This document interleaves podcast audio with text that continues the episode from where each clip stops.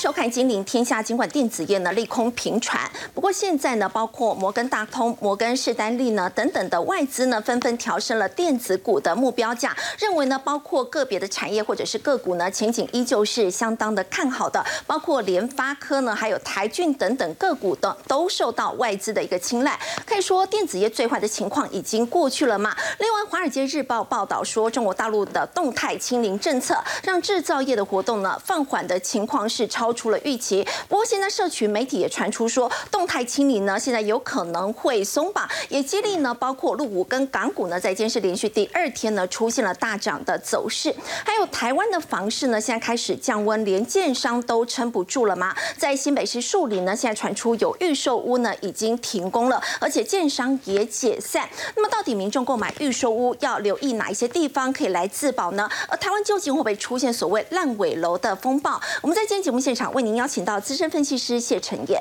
大家好；还有前国安会副秘书长杨永明，大家好；淡大产经学系专任教授蔡明芳，大家好；资深分析师林永明，大家好；以及不动产总经理叶国华，大家好。好，陈燕，我们看到其实大家现在都在等待的，就是美国联准会呢，在台湾时间凌晨两点要公布最新的这个利率决策会议哦。虽然大家都觉得说这个升息的情况呢会持续下去，但是最坏的状况是不是已经过去了呢？因为我们最近的确看到外资都开始调升电子股的目标价。没错我们在等待的就是那道光。嗯，所以是不是最坏的时刻已经过去了？所以外资也纷纷调升电子股的目标目标价。这个魁违很久了哈，就王董很久没来，他这么一来就把整个电子股目标价调升上。我们先看一下市场现在在等今天凌晨的 FOMC 会议的结果，会不会有一丝丝的好消息？这个是大家所期待的，因为毕竟坏消息已经非常长。今天特别去注意到，包括台股上证、日本跟韩国亚洲指数的部分，尤其是日呃上证。跌了非常长一段时间，今天突然之间猛力的一个上攻，哎，是不是有一些好消息出来？当然有可能松绑清零政策，这是第一个。再来就雅股来讲，如果今天晚上、今天凌晨的讯息是不好的话，其实今天应该又会有大量的卖压出来。可是很奇怪，今天呈现的是一个量缩观望的气氛，所以表示大家心里面有一丝丝的期待，甚至认为说最坏不过就是这样。只要你有一点点好消息，也许就有一些机会。所以，我们看到今天不论是台股也好，日经也好，甚至南韩也好的表现，其实在我来看是相当稳定的哈。这当中，当然我们呼应到外资在这几天，尤其是大摩、小摩、高盛、瑞信、野村哦，同步哦。尤其是这当中，我觉得可以特别看一下野村，哎，他也加入这个行列，什么意思？日本的证券公司在看产业前景的时候。一向比较保守，他们一致认为审视了整个产业之后，大环境不理想，这个我们也知道。不过我常常讲，不过很重要。他说，哎，个别产业或公司的前景比预期好，哎，是哇，就调升了目标价。这当中我们最最为关注的，包括联发科、创意、台达电、台骏，还有自贸。当然这几个里面啊，大家会觉得说，哎呀，其实呃很多的投资人，就我们所谓的韭菜，他被割到已经害怕了。心里想说啊，你看外资又来了，每次调升什么，我买什么就被割。但是我们帮各位检视了一下最近五日外资买卖超的情况，联发科、创意、台达电跟台骏近五日确实外资有买超，对，也就是它心口合一啊。哦，过去嘴巴说不要，身体挺老实，但是这一次不管他怎么说怎么做，做的还一致。当然，不过自贸这五天还是稍微减码啊，就是有调升，他也的确有在买啊。没错，而且这当中，如果我们特别去注意的话，特别看到的是伺服器的一个部分哦。那为什么？伺服器在这个地方，你看哦，对，伺服器其实就联发科来讲，一定也跟伺服器有关。嗯，为什么是这样哦？其实我们可以特别来看一下，因为这一次呢，这个 Meta 呢，它在公布财报之后，因为表现不好，股价出现了大幅度的修正。但他谈到一段话，他既然要调高明年的资本支出啊，也就是说，明明整个营运状况是不理想，他却要调高资本支出，不止今年，甚至明年，这个给市场。带来一个非常重要的定心丸，而且他讲他看好五年，为什么？其实就是他对于资料运算呐、伺服器这一块市场，所以评估未来持续每年的上涨幅度大概都有达到百分之五以上。因为你看这几年，如果每年的成长率、年复合成长率超过百分之六的话，它是一个非常稳定而且令人安心的一个成长趋势哦。是。那连 Intel，你看今天哇，它的这个呃实体创新日的活动在哪里？在台湾。他要宣布说，先进资料中心开发实验室。筹备已经开始了，意思就是说我要落脚台湾，我 Intel 在这个部分要落脚台湾，尤其是在资料中心散热解决方案。为什么要特别讲这件事情？因为就整个伺服器、整个资料中心的一个呃产业链来讲，不论是你说防火墙，哦，不论你说是这个散热的问题，还是包括我们讲伺服器啊、晶片的运算等等，台湾这个。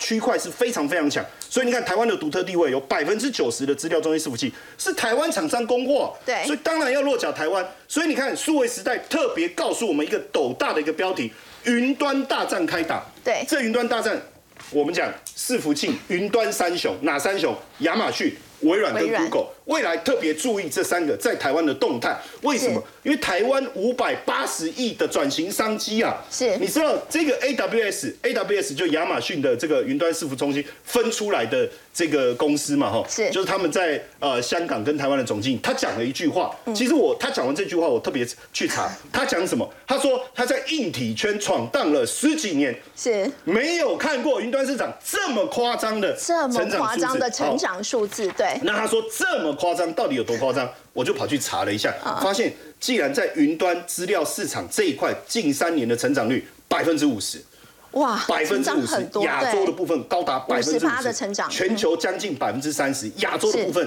就南瓜了百分之五十，这个成长率哦，连续三年哦，所以这个数字夸不夸张？我认为确实，尤其是如果我们以近期整个市场。基本上相关的领域，电子消费啦，呃，比如说笔电啊，基本上都是两位数的什么衰退的话，对，真的很惊人哦。所以对我们来讲，我们的 CP 值相当的高，CP 就荧幕情侣，你看像我们两个今天就是荧幕 CP 嘛，哦，对，拥有高 CP 值就这个战斗力，南南瓜的九成的一体供应链，这供应链就是我刚才讲的，尤其是我们在散热的部分。在这个防火墙的部分，在整个硬体晶片，还有甚至伺服器的组装的部分，确实台湾这个部分，我我讲 number one，哎，对不起，number one，应该没有人会说第二了哈。所以从这个角度来看，确实我们未来确实要关注这个产业的发展。当然，我们要有更多的呃实际的数据来带大家看。你看这个 AMD 公布它的财报，公布财报。之前它是跌的，因为大家都认为它的财报公布不会很理想，确实没有错。它第三季整个获利的状况确实没有很比大家预估来的好，但是盘后对盘后飙涨。其中一个非常重要的就是，当然它的营收呢年增率来到了二十九趴。好，其中有一个非常重要的关键，我觉得还是对第四季了哈。为什么呢？我们在看它的第四，因为苏之峰讲到一个非常重要，大家都在讲。看它整体的状况，对不对？对。他把伺服器特别拉出来看，因为它的财报的其中一个亮点，以及未来的预估当中，其实就是晶片事业。你知道晶片事业营收年增率多少？四十五帕。哇！四十五帕就是伺服器晶片这一块。四十五帕。然后呢，他们的这个超维的执行长苏之峰，他特别特别强调，客户在资本支出上保守啊，没有错啊。那但是在云端这一块，云端这一块，哦，它预期会持续的成长。你看它讲的非常清楚哦，明年这块会持续成长。那我们再呼应一下，TrendForce 怎么说？TrendForce 说，哎，你看它的对手 Intel 啊，良率不好哦，然后量产计划也要递延。那谁是最大受惠者？AMD。好，这个我们知道。但重点是 TrendForce 讲到的一个，他说 S 八六的伺服器 CPU 的出货，嗯，它会从市占率十五趴增加到。二十五趴，明年呢？整个年增率百分之七啊！是，所以我们从这个角度去思考产业的变化，确实有很强。所以你看，今天云算云端运算概念股，今天大盘红光满面。近代联总会的消息，其实观望气氛今天是比较浓的，相当浓厚。可是你看，产业已经先动了，所以这是不是告诉我们，即便大环境不佳？但是产业的利多已经开始出来，所以是不是利空开始钝化了呢？如果原本大家这么悲观的氛围当中，你对我怎么不好，我已经接受了。但是只要有一丝丝的好，是不是就可以转变着这个感情之间的一个增温呢？没有，我讲的是这个股市的一个增温呢。我觉得我们可以。仔仔细的观察。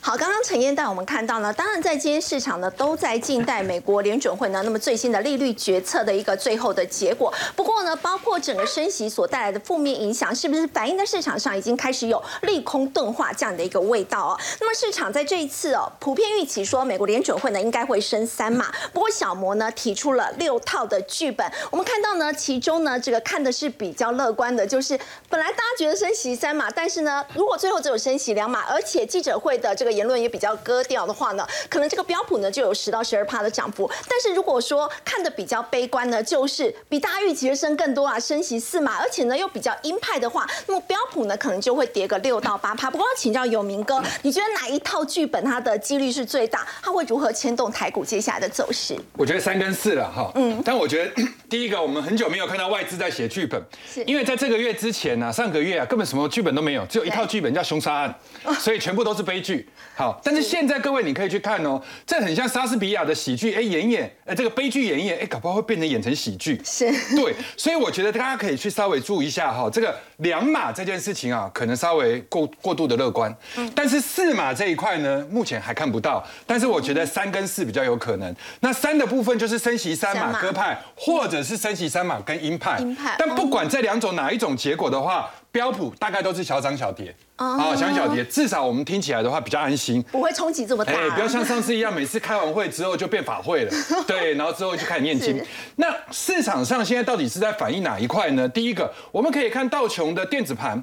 跟纳斯这个 S M P 五百跟纳斯达克，基本上今天其实在呃 F O M C 之前都是属于一个小幅上涨的格局，那就代表说大家其实已经开始接受三码。嗯，第二个部分的话，我们可以看一下美金。如果说今天有不好的消息的话，美元其实在今天的一个盘中应该要强涨，是但是现在它的高点已经一个比一个低了，对所以这个也是一个讯息。那第三个，我们来看一下跟股市投资，尤其是科技股最相关的十年期公债殖利率是。那这一波的高点是在四点一四，那现在慢慢的也从四点一四滑落到四点零四。还有另外一个可能这边没有列到，我用口头带，就是 Fed Watch。好，这个网站里面 Fed Watch 里面，他把这一次的三码大概升息的这个几率已经是百分之八十五左右，这个我觉得毋庸置疑啊，这个铁板钉钉了。现在大家比较看的是十二月，十二月的话现在是多空在拉锯，对十二月升两码的几率大概是四四趴，升三码的几率大概是四十九趴哎，其实差不多哎差不多。所以现在大家其实也也也就是来到十字路口。到底要怎么走？哎，今天的这个联准会的一个这个会后的发言，跟这个接下来的啊，你看到的 CPI 的公布有很大的关系。不过基本上，我想今天晚上应该不会有太大的意外。那我们现在就来帮盘市来做一个沙盘推演。好，那大模有六套，小模有六套，那 我这边只有两套，两套好，我两套就够了。好，真的有用的两套就够了。哈是，那第一个的话，短线乐观版，我大概认为有机会百分之六十。百分之六十，那它的一个这个 scenario 的话，就是十一月二号如预期升息三码，然后十二月的部分的话，大概就是在一码两码之间。两码的话也算好消息，那一码那当然是天大的利多。那这样的台股应该要怎么走？我们现在的一个指数是刚刚才站稳一万三，对不对？对好，那明天。早上大概就知道，如果没有意外的话，应该就是金金涨，然后慢慢慢慢的涨到十一号公布，因为十号要公布 CPI，十一号的话会来到这个跳空缺口在一万三千六百八十四。那这样子的话，就等于距离现在应该差不多六百点的空间。那现在每五百就是一个压力，所以我们也不要看太远啊。如果说你真的在问我说后面还能涨多少的话，我们来看一下长线。啊，比较乐观的一个部分，因为长线哈就要涉及到接下来的 CPI，大概是在十一月、十二月，甚至是。明年的升降息。对。对，所以十一月三码，十二月两码以内，明年整个加起来，如果是在两码以内的话，那这样子的经济就会温和衰退。软着陆，不可能不衰退。嗯，就现在这个时间点上面，大家已经不要再去这个呃这个痴人说梦说啊一定不会衰退，就是会衰退。但是这种衰退就像一九九零年代当时的第一季、第二季的时候一样，温和式的衰退。是那这样子就意味着这一波的低点一万两千六百二十九。很可能已经看到，哦那这个看到的话，就是等于长线修正的 A。对好，我们现在已经是属于 B 里面的反弹了。哦，对，那这样反弹了。对，所以，你听到这样的话，我会觉得这个心上的石头落了地嘛，哦就松了松了两大两大口气了，两大口气对，那现在这个位置大概在这里。好那这个位置到底是多少呢？以刚刚这样来讲的话，可能一万三千六百八十四有个压力，嗯然后呢再加上来一万四。好，就每五百点就会是一个压力，所以这个地方我们也是先看一万四就好。哦。好，但是比较重要的一个讯息就是这个地方压回来不会破，不会去破这个前坡的。它有一个支撑，对。对，为什么呢？因为各位可以去看看，慢慢中国大陆现在在试出这个所谓的呃这个动态清零的，哎，已经开始，所以中国对那中国大陆的需求很可能被压抑了这么久之后，到明年的第二季三月两会嘛，如果正式开始实施的话，我想那个地方应该大家就会舒舒缓，是，所以这样子的状况会比较好。那另外有一种啊，就是比这个稍微再微调一点啊，就是稍微比较中性。那这个中性的一个状况的话，就是可能。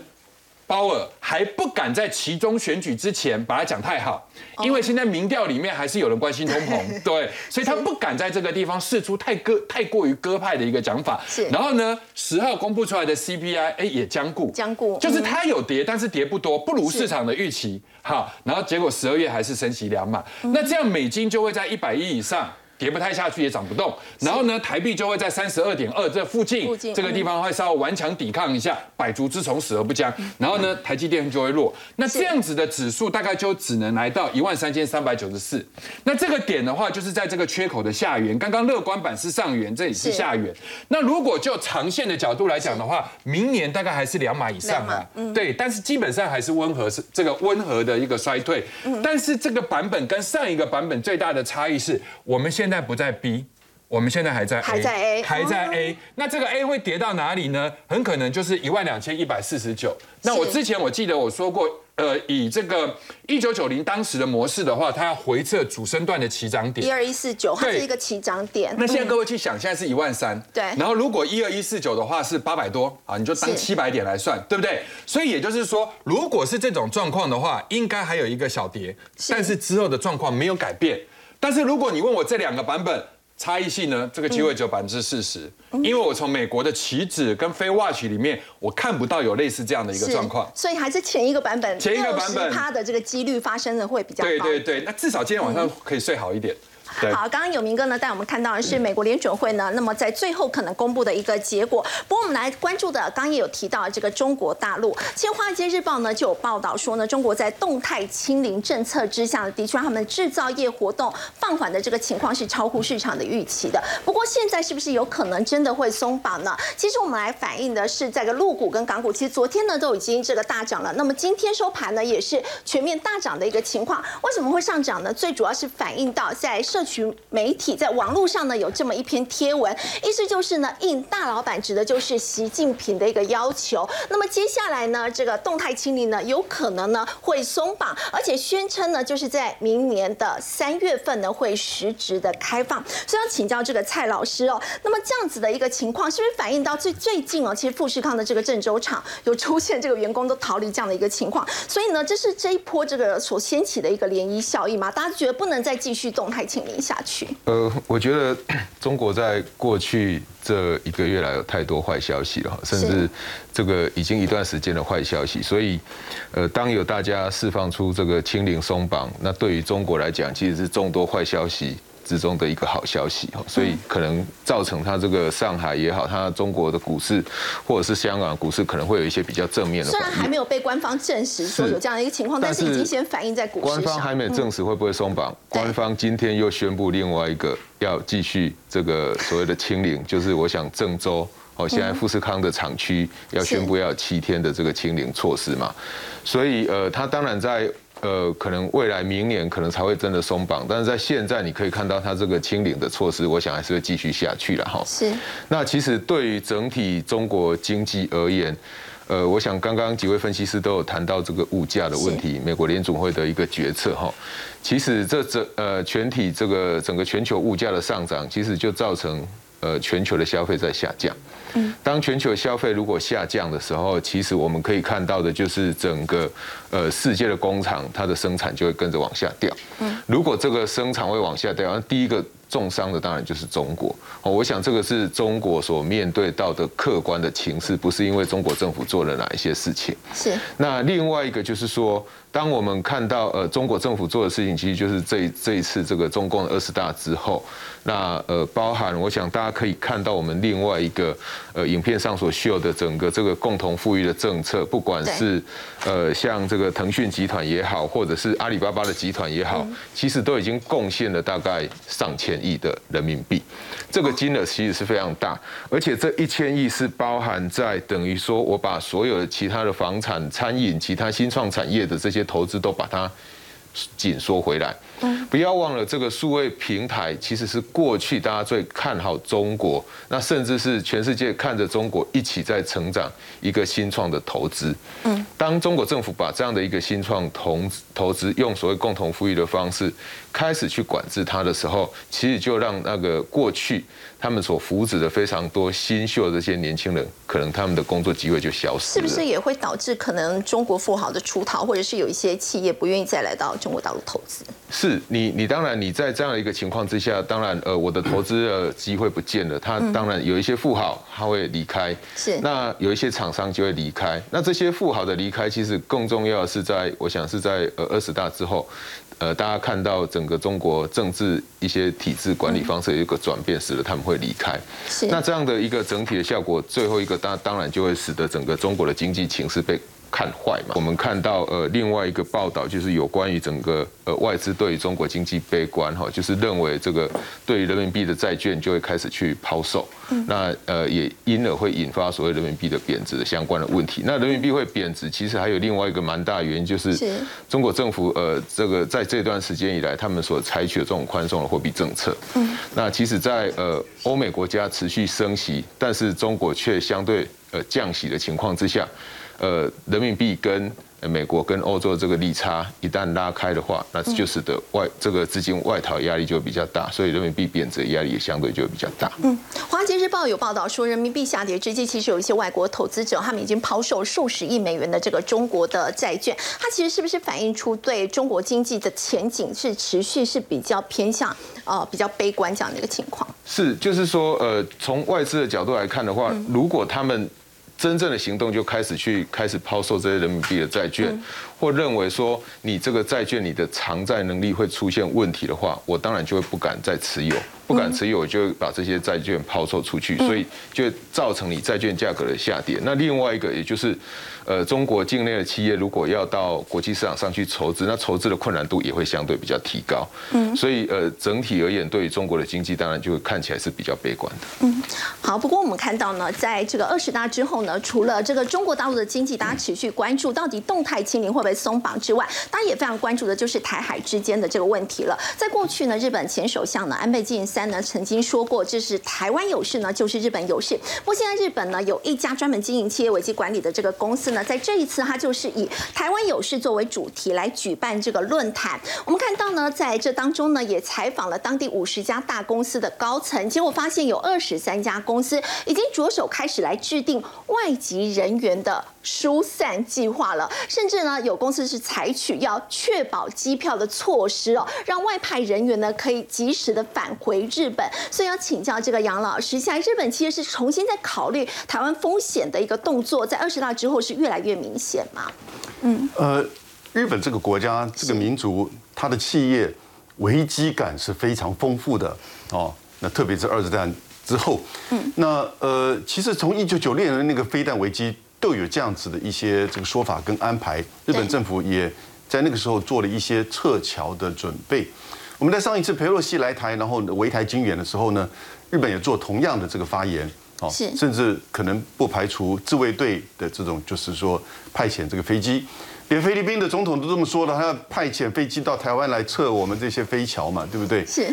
所以，呃，一方面这是一个正常的企业的这种，就是说面临到风险的准备，但另外一方面的的确确，因为在台海的这个风险，不只是日本企业在担心，连美国的财政部长，连美国的，就是这个布林肯国务卿。甚至美国总统拜登都不断在讲台海的这个所谓的地缘战争风险，甚至半导体过于集中在台湾，也是对美国的国家安全的威胁。因此，这个我们就谈了很多所谓的半导体去台化等等之类。就台海的风险，似乎有一部分是事实，你看到这些军演，有一部分是这个认知哦，尤其是这个国际的认知哦，在不断的提高。是那认知会改变情势，那这就有很大的一个差别了。至于安倍所说的“日本有事，台湾有事”，那是一个口号，但那是一个呼吁是啊，看你从什么角度来看它。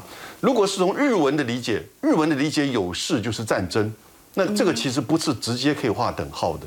是，因为台湾发生战争，并不等于日本发生战争。嗯是可是如果台湾，你如果用中文来理解，台湾如果不稳定，那当然对日本、对周遭国家都是一个就是警讯，尤其是在这边经营企业的这些日本的这个厂商。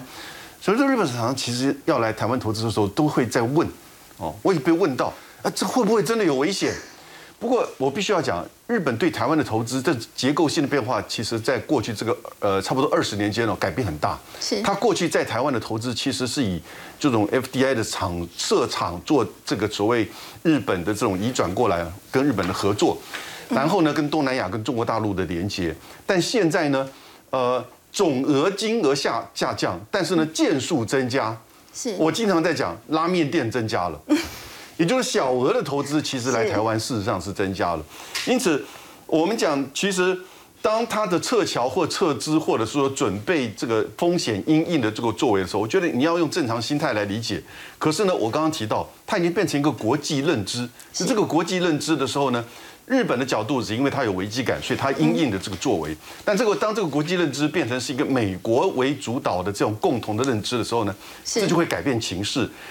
第一个，这次行动选举，美国的行动选举，就下个礼拜我们就知道，如果共和党在参议院或两院都取得多数，那他就会更强的反中的这些政策会出来。是而且明年开始的美国的这个二零二四的总统大选，这个会是他一个主轴之一了。嗯，第二个就是，呃，我们过去提到的台湾政策法案，是可能就会被端上台来，要把台湾变成一个刺猬，变成一个超大军火库。也就是说，他们预期台湾会变成另外一个这个乌克兰。哦，台湾不可以是乌克兰呐、是哦，但是呢，当国际的认知有这样子的变化的时候，它的这个相关的形势、相关的政策都会改变。那企业只不过是在做因应，因此日本的这个企业，因为它的危机感高，它反映的有一点像是这种先期这种警讯一样。我觉得我们还是是要不要太过于这个轻忽这样子的一个可能的警讯。好，刚刚杨老师带我们看到，其实在这一次日本的这个最新的这个采访，当地五十家大公司的高层呢，他们就是要确保说，如果台海之间呢真的是有危机的话呢，他们呢一定要确保自己可以逃得掉。不过我们说到呢，反映在房市呢，现在在大逃杀之前，大家也很担心，接下来房市是不是也会出现一波大逃杀？是不是在这个时间点呢？如果说要买房，或者是已经手上持有房子的，我是不是要赶快卖掉，也赶快呢大逃杀一下？因为我们要请教这个叶总哦，现在在台湾是不是也会发生这个所谓烂尾楼的一个危机？因为的确在新北市树林已经有这个预售屋卖着卖着，哎，在当初哦还卖得很好，预售没有多久呢，马上就已经完售了，没有想到现在宣布停工，哎，而且还说已经解散了。对，所以这样的烂尾楼绝对不是只有一两件而已，接下来会接二连三一直发生，接二连三在我们周边。所以其实消费者在这一波，不管是刚才讲的这个股市下跌、台币贬值或者升息的情况下，其实这样的事情会继续发展很长一段时间。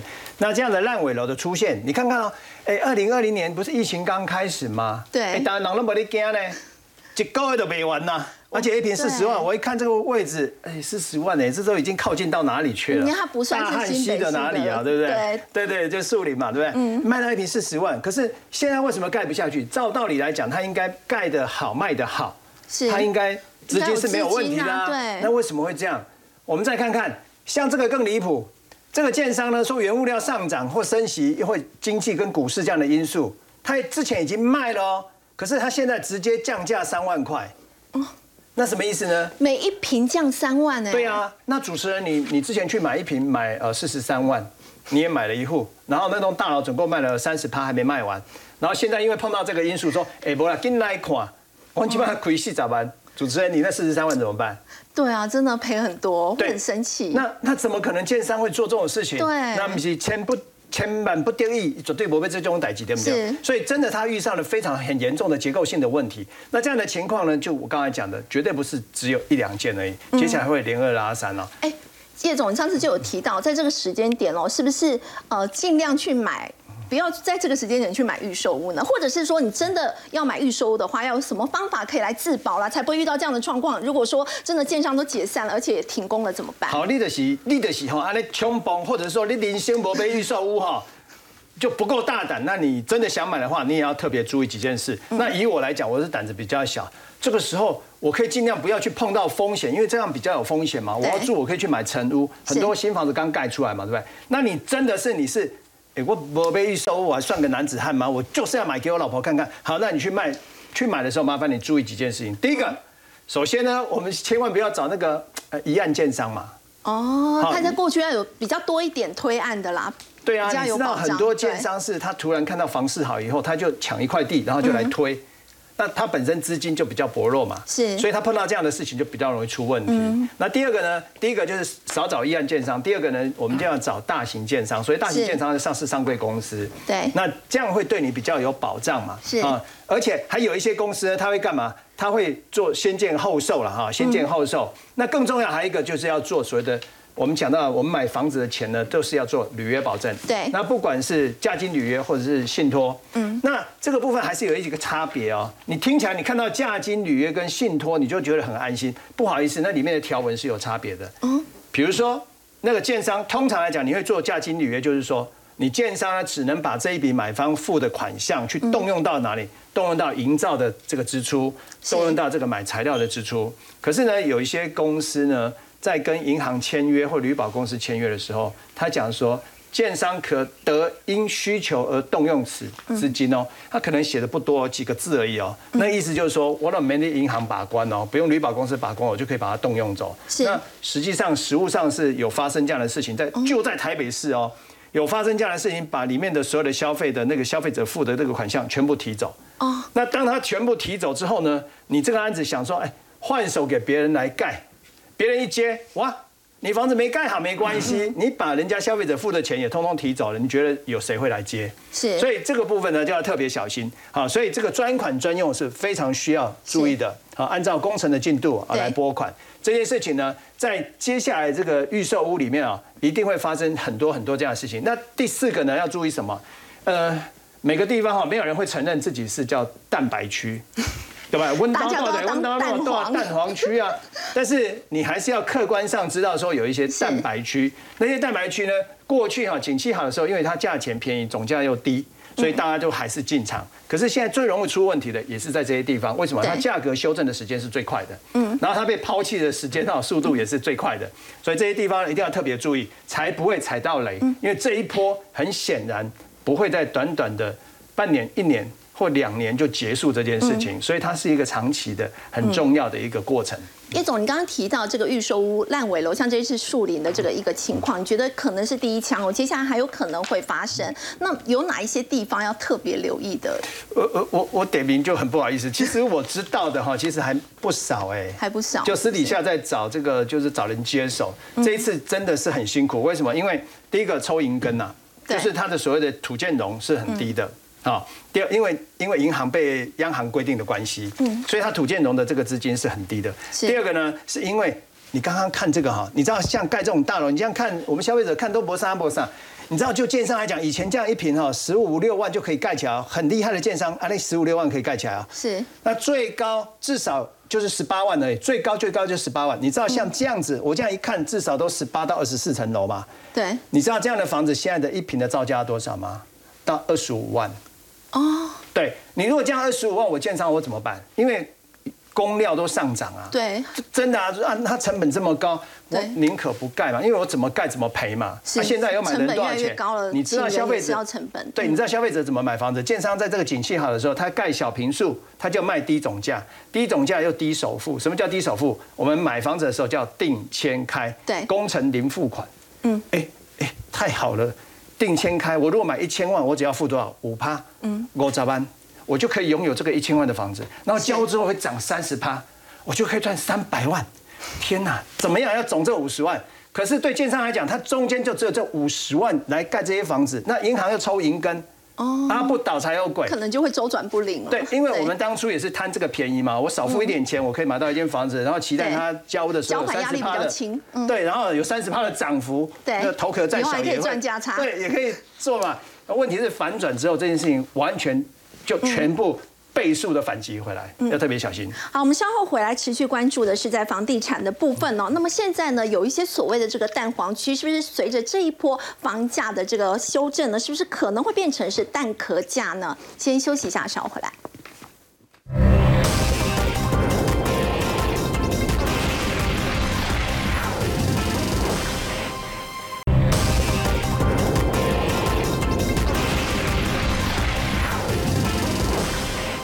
我们说到房市的买气降温，现在买卖移转动数是不是也出现减少这样的一个情况？我们看到十月份六都的这个建物买卖移转动数，要请教叶总，除了台中之外，其他呢以六都来讲，其实呢这个年减的幅度都在两成以上，所以台中是相对比较没有受到影响吗？哦，不是，这代表台中过去这几年盖了很多房子，所以它移转动数很多，即便景气下跌，它还是继续交屋，所以它移转动数很多。那我们整体来看，整个六都呢降了二十八趴。哎，单看这个数字没有什么特别哦。我们在讲什么呢？你要知道，我们在一百零五年实施房地合一税之后，是这样的实施税，一百零五年的交易量是下跌到二十四万多户一年。然后呢，之后呢，再就是一百零六、一百零七到一百一十年，连续五年的交易量一路从二十四万多、二十六、二十八、二呃三十三十二、三十四，是，就一路上涨。为什么这一次突然反转？你看下跌二十八趴，很可怕，瞬间呢。真的，这跟股票下跌有什么不一样？新北还跌四十趴。对，这跟股票下跌有什么不一样？瞬间跌三十趴，这是房地产。但是我们现在讲的是量，并不是价。对。但是很多我们股市的专家都说量先价行嘛，对，量先价行。所以量先跌之后，再来就是处理价格的问题。嗯。所以它整个价格上，在未来。对于房市小白来说，可能也是你人生很重要的一个议题哦。因为这个量下跌之后呢，接下来在价钱上就会产生很大的很大的反应。好，再请教叶总，在先前我们说到有一阵子这个台南、高雄真的卖的特别好，最主要的原因是台积电呢过去设厂，那时候大家就哦马上过去抢。但是现在呢，会不会随着台积电的这个股价的下跌，大家是说现在南部的房市已经呈现了价盘整量缩这样的一个格局哦？有没有可能说接下来这个号称呢蛋黄蛋？蛋白区，结果呢卖到了蛋壳价呢？有啊，这个这个这个其实我非常有感哦，因为你只要搭高铁哈，你往常经过台中的时候，房台中的房价涨的时候，你会发现，到台南房价怎么还没涨？高雄怎么房价还没涨？后来台积电盖了十几场，一直盖盖盖，对，你发现台南先涨，那台南涨完以后，大家高雄人说，我们高雄那卡塞很，我的房价都不涨。后来台积电宣布要去高雄，台积电的高雄周遭又开始全部涨。这一次涨上来之后不得了，大家都闻鸡起舞嘛，跟着他设厂，然后整个鸡犬升天哦。是，不管你是台湾的林志玲还是非洲林志玲，全部价钱都上涨。好，那。那这样不对啊，因为一下来之后发现你怎么那么黑，它怎么那么白？所以你的房子本身没那个条件，结果却又把它涨到很高的价钱。比如说什么左边的城镇啊，啊，比如说新的市区啊，很多 很多这些地方。那这一次呢，因为发生这样的事情之后呢，它价格会反转。我我帮各位提一个例子好了，比如说他曾经带一个团说去炒哪里炒竹南科学园区，对不对？那时候竹南科学园区不是炒炒炒炒炒很高吗？是。可是炒过头以后，它就下跌。那大家以为竹南科学园区就不能进去了啊？天哪，是这样子。像我啊，我自己的例子啊，他那时候卖到一瓶十八万，真的炒太高了。那边只有十二三万，你港差怎倍吧？跌到多少啊？你要看某一个差雄建设盖的，剩下一瓶十二万。买啦，那光盖都不止十二万呢。嗯，光盖的成本就不止十二万。好，我讲，那现在已经又涨回十七八万了。哦，又涨回去，又涨出到的那个价格。我现在意思是什么呢？这些地方啊，过去炒过头，当初只有十来万，今年炒到三四十万。嗯，这一波我保，我不能讲保证，我只能说它肯定稳定，一定会掉下来。嗯，会修正，它会修正。但是我们不要看它修正，我们就看不起它。修正是等着让你进来啊，你。进前维护嘛？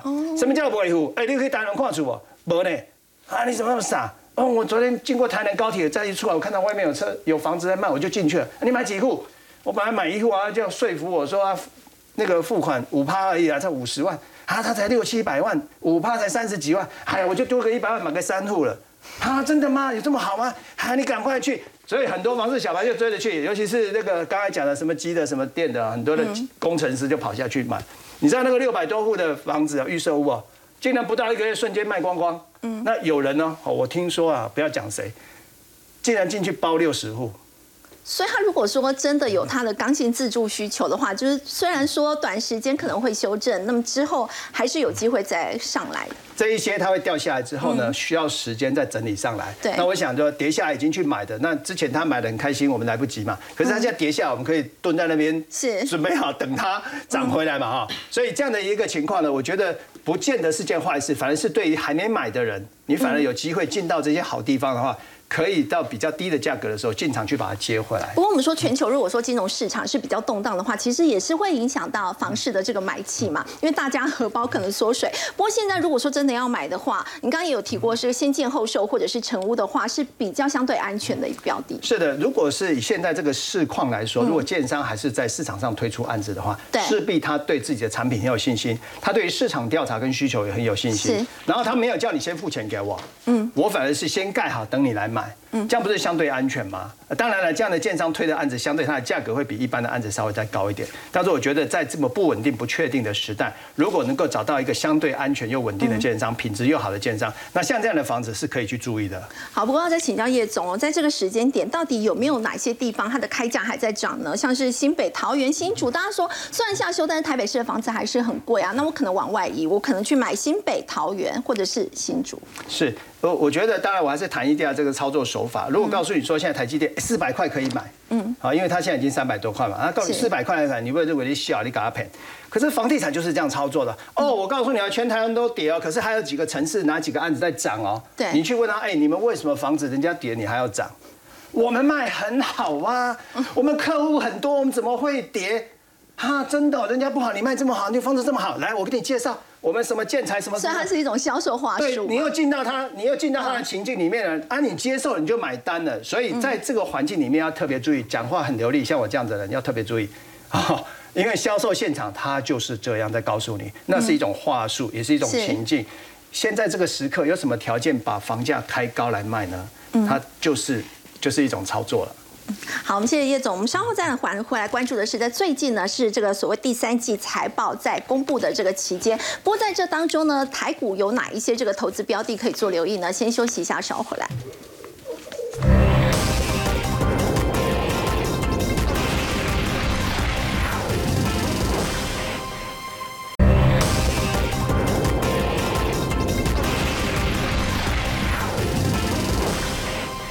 第三季的财报呢是陆续公布了，要请教有明哥，这个有没有哪一些这个三绿三升啊，或者是有在成长的股票可以做留意？好，绝对有哈，因为美国先财报，那接下来就换我们财报，所以人家说中国人怕鬼，西方人更怕鬼。因为之前呢，大家都认为不可能有财报行情，因为第二季你就知道库存很多啦，所以大家都认为第三季一定是整的被挨打。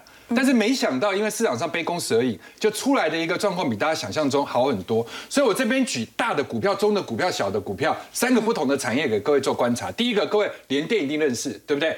那各位你去看一下联电早期在跌的时候，大家会说，哎，那因为你今年到未来。好，可能五年之内中国要增加十九座晶圆厂，那这个十九座晶圆厂都是成熟制程，所以大家认为成熟制程一定很差，所以去年九月就开始跌。然后第二个跌跌跌跌下来之后，发现你怎么缴出来一个史上最强的？第三季，因为各位不要去看说它 EPS 是从一点七四变成二点一九，是因为有的时候可能是业外的汇兑收益，但是我们从毛利率的角度来看，非常非常漂亮，就代表说你的产品组合有优化。就是你已经在卖一些比较贵的东西，那这个时候就跟大家的想象中完全不一样。你不是应该要很差吗？然后第三件事情是，美国持续的对中国做这样的一个半导体的一个限制，就导致中国现在做了一个三不转路转，也就是说，我成熟制成在这个时间点上面我被限制，但是我把一颗成熟制成我拆成很多个啊，一颗先进制成我拆成很多的成熟制成，是所以我的原先单晶片是先进的，但是我现在里面放比较多的成熟制程，虽然体积比较大，面积比较大，但是至少我可以绕道，对我就可以规避了。所以以这样的一个方式，结果它业绩反而出来。是对，所以各位可以去看一下联电这样的一个走势，您会不会压心里面觉得，哎，它真的还比台积电强？所以你以前觉得台积电是护国神山，但是你看不起联电，可是是联电人家在这个地方也撑得好好的。那下一档的话，我就跟各位讲，这个是属于电动车的产业。那这一家公司六一五六的松上。我不是叫大家去追，因为明天它可能会碰到压力。那今天是爆量涨停，对，但它这个量还 OK，明天应该会震荡，还是有机会走高。只是说，如果你不是低档买进的人，稍微就停看停，十日线不破再来做承接。那为什么我要提它呢？因为第一个，它是泛红海的一个股票，那这个股票从来没有人研究过它。可是你去看它上这个第三季交出来的一个财报，它营收还 OK 哦，但是你去看毛利率。盈利率、税前、税后净利跟 EPS 那个都是大幅的跳升，那当然有一些业外，可是毛利率这个基本上是多少？将近九季以来的新高。那问题是，你看很多的事情都是这样无风不起浪。公司在还没有公布季报之前，说要去买三千张的库藏股，结果最后买了两千五百零七张，均价在十九点四四，结果股价跌到十五点一。你不觉得那个时候，你看你买的比？公司还要便宜，就是刚这个国华兄在讲的嘛。你有很多房子，当初十八万的人都敢买了，你现在掉到十二，你敢不敢买？而且又是好地段。好，那第二个部分的话，红海的公司，然后第三个部分的话，它这个点正好是它十年线，所以我们常在讲一个股票，基本上回到了它的价值。第一个就是十年的概念，然后第二个部分本益比还有现金值利率。那它的现金值利率在低点的时候是三点四趴，现在的这个十年期公债值利率大概落在四，其实就变得比较没有那么像以前那么严重。了，合理了。第三档的话，我们来讲一下，因为我们刚刚讲了半导体，讲了电动车，那我们现在来讲一个休闲的，叫高尔夫。那虽然它还没有公布，但是法人预估它应该是优质。我们先来看一下营收的状况，主要是看它 Y O Y 是上去，然后主要是看它的季报，每一季的缴出来的成绩单都非常漂亮。第三个，你会去想象，景气这么差，怎么有人那么爱打高尔夫？真的，而且越来越年轻，而且都是辣妹。那各位可以去看一下哈，上半年就已经赚了八点二三，那不含第三季哦，现在股价才在九十几块附近，所以看。看起来是物超所值，不管就殖利率跟现金的状况来讲，而且它第四季正好要配合出货旺季，所以我们今天跟各位讲的这三档哈，这三个产业的一个季报概念股，其实来告诉大家说，大家想的可能都太差，其实事实上没有那么严重。好，刚刚有明哥带我们看到是从这个季报来选股，我们稍后回来要来关注的是美国呢，在对中国寄出最新的科技禁令之后呢，现在竟然也要求日本呢也要同步来跟进。我们先休息一下，稍后回。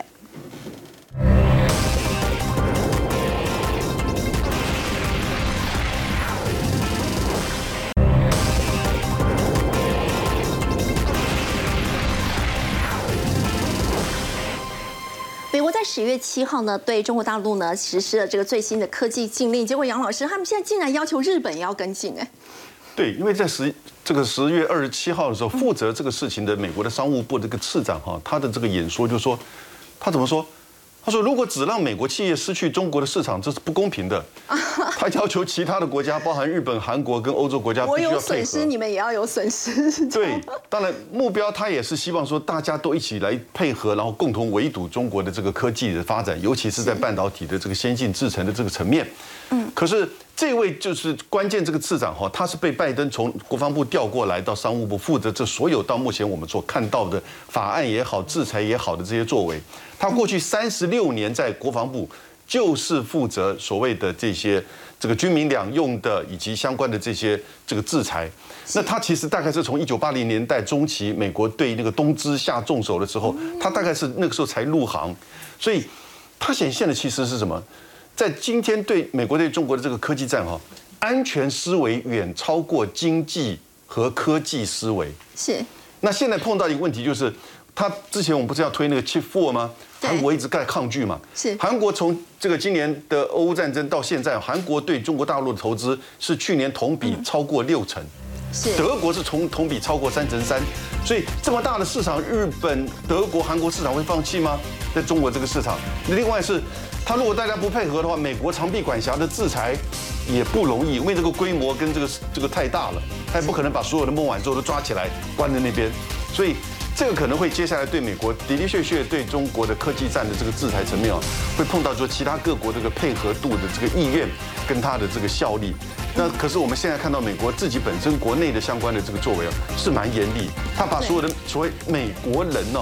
不叫只是美国的公民或者是绿卡，